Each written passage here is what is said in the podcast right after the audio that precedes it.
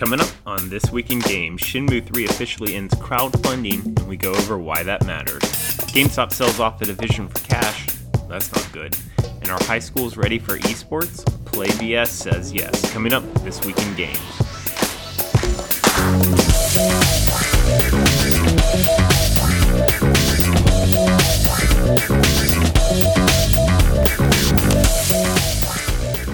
Hello, welcome to the Thanksgiving edition of This Week in Games. I'm your host, Eric McConnell, and let's be thankful for the game industry. so, it's a normal slump. I mean, what do you want? What do you want, people? I can't make up news. So, we had a few news stories. I'll go a little bit more in depth than normal in, a, in like one or two. Then we'll call it quits and go back to eating pie and turkey. All right, first up, Shenmue 3 raises 7.1 million in crowdfunding and that's a weird headline for a lot of reasons. So let's go over some details. YSNet has finished its Shenmue 3 crowdfunding campaign that started way back in 2015 and it finished at 7.1 million, which is a ton. 6.5ish of that million came in 2015 and the rest just trickled in, you know, as time went on. Now, for those of you who haven't worked in the game industry and don't know, 7.1 million barely gets you a tech test. I mean, we're not even talking like a full demo or tutorial or anything. It's it's like paying for lunch. 7.1 million for AAA open world immersive uh, interactive gameplay games. That's nothing. There's nothing going to be polished that will get you for 7.1 million. So that's just that part of the headline is terrible as it is and most of you are going, who the hell is YSNet? I thought Sega owned uh. Well, YSNet is the development company for former Sega hit maker Yu Suzuki. So Yu Suzuki is known for kind of like when Sega got put on the map for Genesis, right? They had the Master System before that. The Genesis put them on the map, 2D graphics. And then at the same time, the Genesis put them on the home console map. Sega dominated arcades. People forget Sega owned the arcade industry. And they really did that through 3D graphics and kind of their poly- polygon uh, visuals, if you will. And this is the man who's responsible for that. I think he's kind of giving credit for both as like a producer and a visionary, but also developing the 3D rendering technology. So, he's he's like giving credit for the visuals and making the games a hit for games like Hang On, Space Harrier, Outrun, Afterburner. Afterburner was a huge hit, and then furthermore, Virtual Racing and Virtual Fighter. So both of those games, uh, I was a huge Virtual Racing fan. Both of those games had that poly- polygon esque like 3D, and he's the guy who brought 3D to the arcades. So he was also the director and producer on Shenmue and Shenmue 2 and he's kind of like one of the guys known for pushing Shenmue through through back in uh, the day at Sega. And most of you are going, I don't know what the hell Shenmue is. I kind of heard it before. So Shenmue is like it's kind of like a cautionary tale in the game industry. So at the time, Shenmue was a game changer. It was released in 1999 on the Dreamcast, and it was supposedly the first of like four or maybe I forgot how many. I, I know it was like at least four games telling the story of a son avenging his father's death. The game opens up where you're like the son, you return to a dojo, and there's some guy with a ponytail, and he kills your father in front of you. And him and his thugs like go off, and then you go on this quest to figure out why your father was killed and avenge his death. Um, so Shenmue cost between 47 and 70 million dollars estimated to make, and it did not recoup that development cost partially due to the Dreamcast's lackluster market penetration. And Shenmue was considered the most expensive game developed at the time, and it stayed that way for many, many years. And that's where I said it was kind of like a, a cautionary tale for the game industry because Shenmue was the game that tried to go too big and couldn't make the money back. Obviously, nowadays, you know, we have giant, many, many years developed games like GTA 5 that cost way more than 47 to 70 million dollars to make. But this was like you know for that generation of like PlayStation 2 and Dreamcast and so on you know people were afraid to put that kind of money into games because of Shenmue Shenmue though well ahead of its time. So what is now considered an open world 3D explorative game, Shenmue kind of laid the entire groundworks for that. So it had an overarching story, right? But it also had open environments where you could run around, lots of interactive pieces. You could even play in arcades in the game and play the actual arcade games in the game on Shenmue. And, you know, Animal Crossing would later do this. Lots of games do this now. But at the time, that was ridiculous. Like, people, I think, God, I want to say like it was either like Space Invaders or Galaga or Asteroids. There's some like old game in there and people used to just load up Shenmue and play that game for hours. I mean, like this was mind blowing to have a game, a full game within a full game. Um, it had a deep combat system. It was basically like kind of virtual Fighter s combat system within a game. That was also, you know, normally these third person uh, open world adventure games at the time just had a combat system where you mashed A and your character swung the sword. This had like an actual deep, deeper combat system you know, Shenmue popularized QuickTime events before Shenmue QuickTime events weren't really used. It really showed how to gamify immersive events within the story.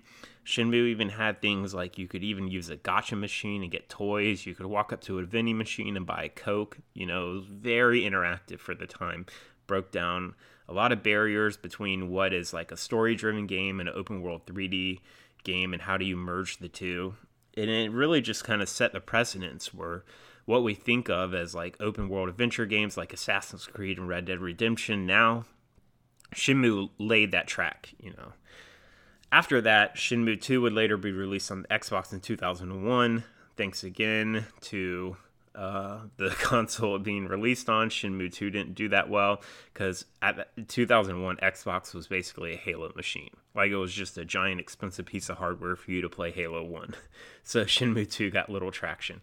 And let's fast forward all the way to 2015 during E3 when it was announced that Shenmue would start a Kickstarter to raise money for a third installment. So many industry insiders laughed at this because Sega actually has the funds to develop, you know, a Shenmue 3 and they don't really need crowdsourcing. And Shenmue, already known for its high production costs, any amount crowdsourced would just once again be a drop in the bucket for the overall development costs. I guess what they were thinking is Sega was like trying to test the waters to see what kind of what the appetite for Shenmue 3 was. Their initial goal was to raise 2 million.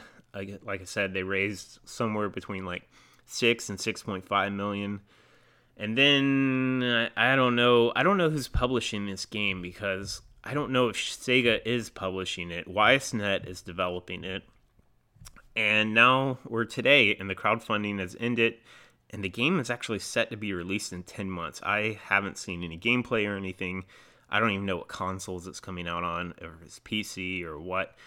But I'm really curious and excited to see what comes out because Shenmue, you know, this is a guy and Yu Suzuki, who kind of just like really dug deep and changed the game. And I'm curious to see, you know, just what the third installment of the Ryo Hazuki revenge plot is. That's the main character of Shenmue. So, yeah, let's check out Shenmue 3 in 10 months, guys. All right, next up GameStop plans to raise cash by selling its Spring Mobile division. So, most of you guys are going, what the fuck is Spring Mobile? Like, what? Little do shoppers know that GameStop owns almost 1,300 AT&T wireless stores, and this division is called Spring Mobile. So I think I've covered this, like, you know, one of the quarterly investment things where I was like, oh yeah, GameStop's most profitable division is its AT&T wireless stores, and then I had to break down why that was.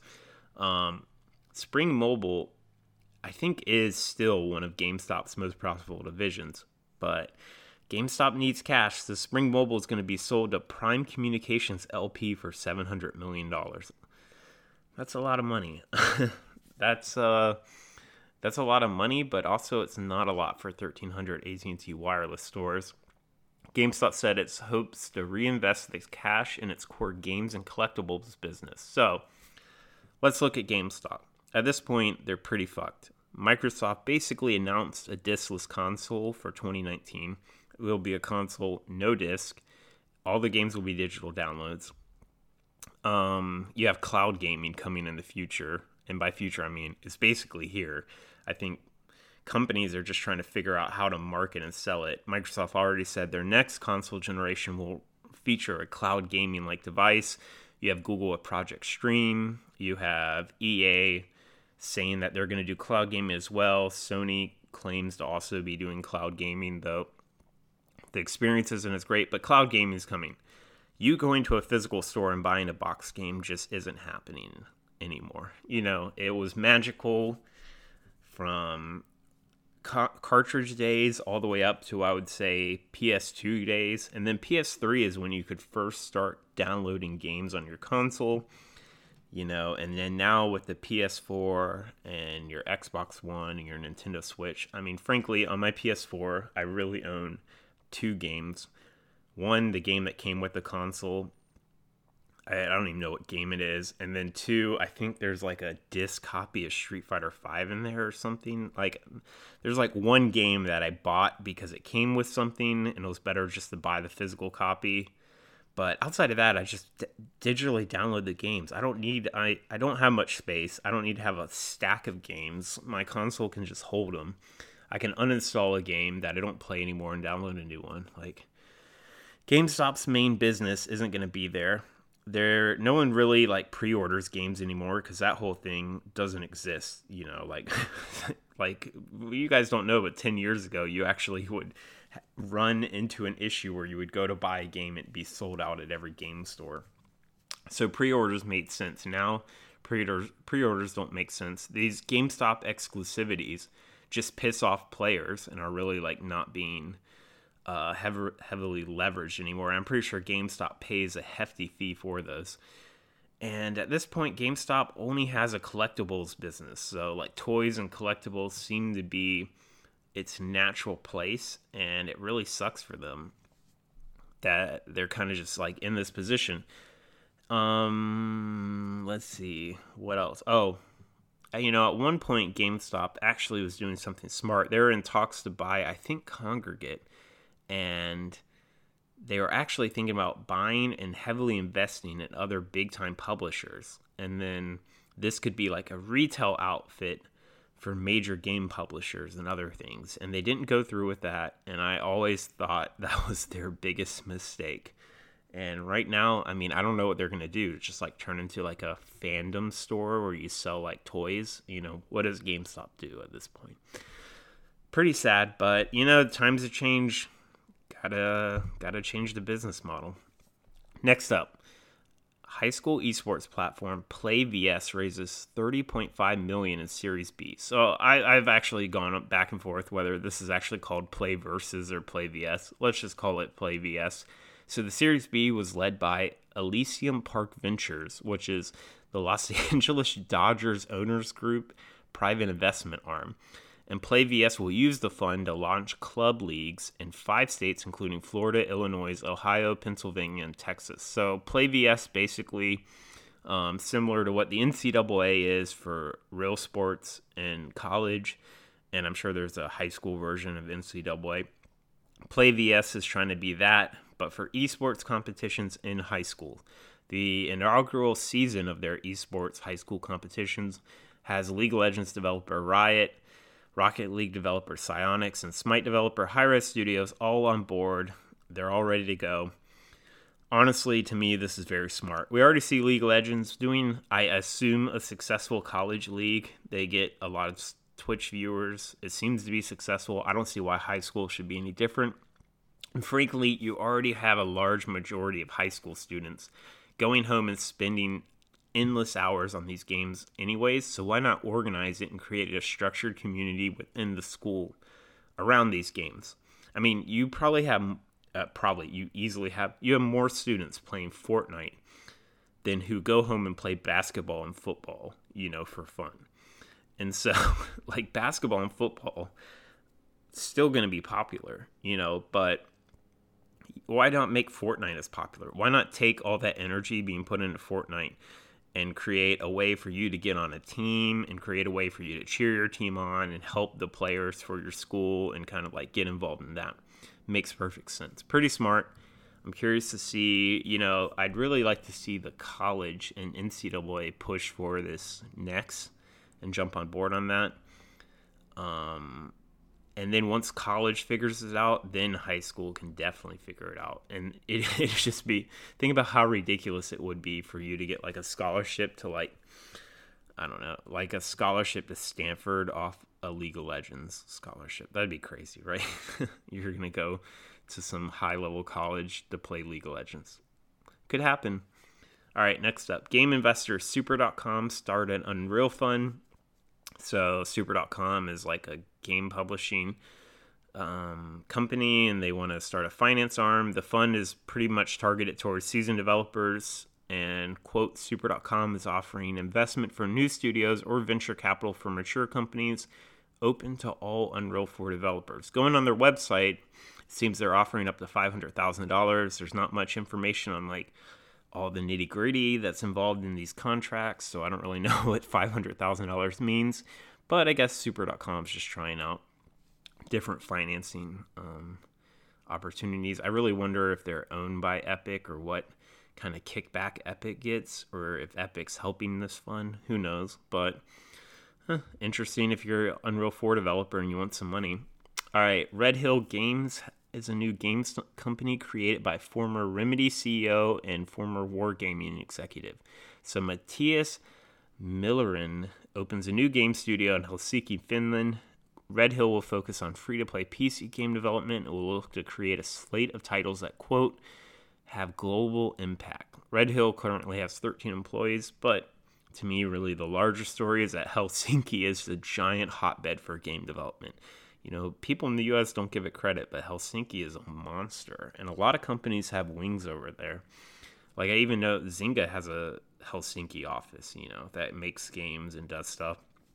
Helsinki, Helsinki. We got to look into what they're doing right over there. All right, let's just round out the news with some, you know, mediocre stories that I'm not going to deep dive. So, Daybreak Studio shuts down H1Z1 Esports League.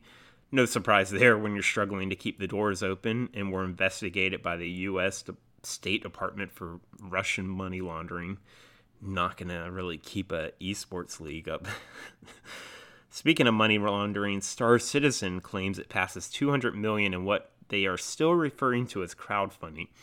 No, you can't count cumulative revenue year over year as crowdfunding, but Roberts Space Industries doesn't care and still wants to put this narrative out that it's crowdfunding development.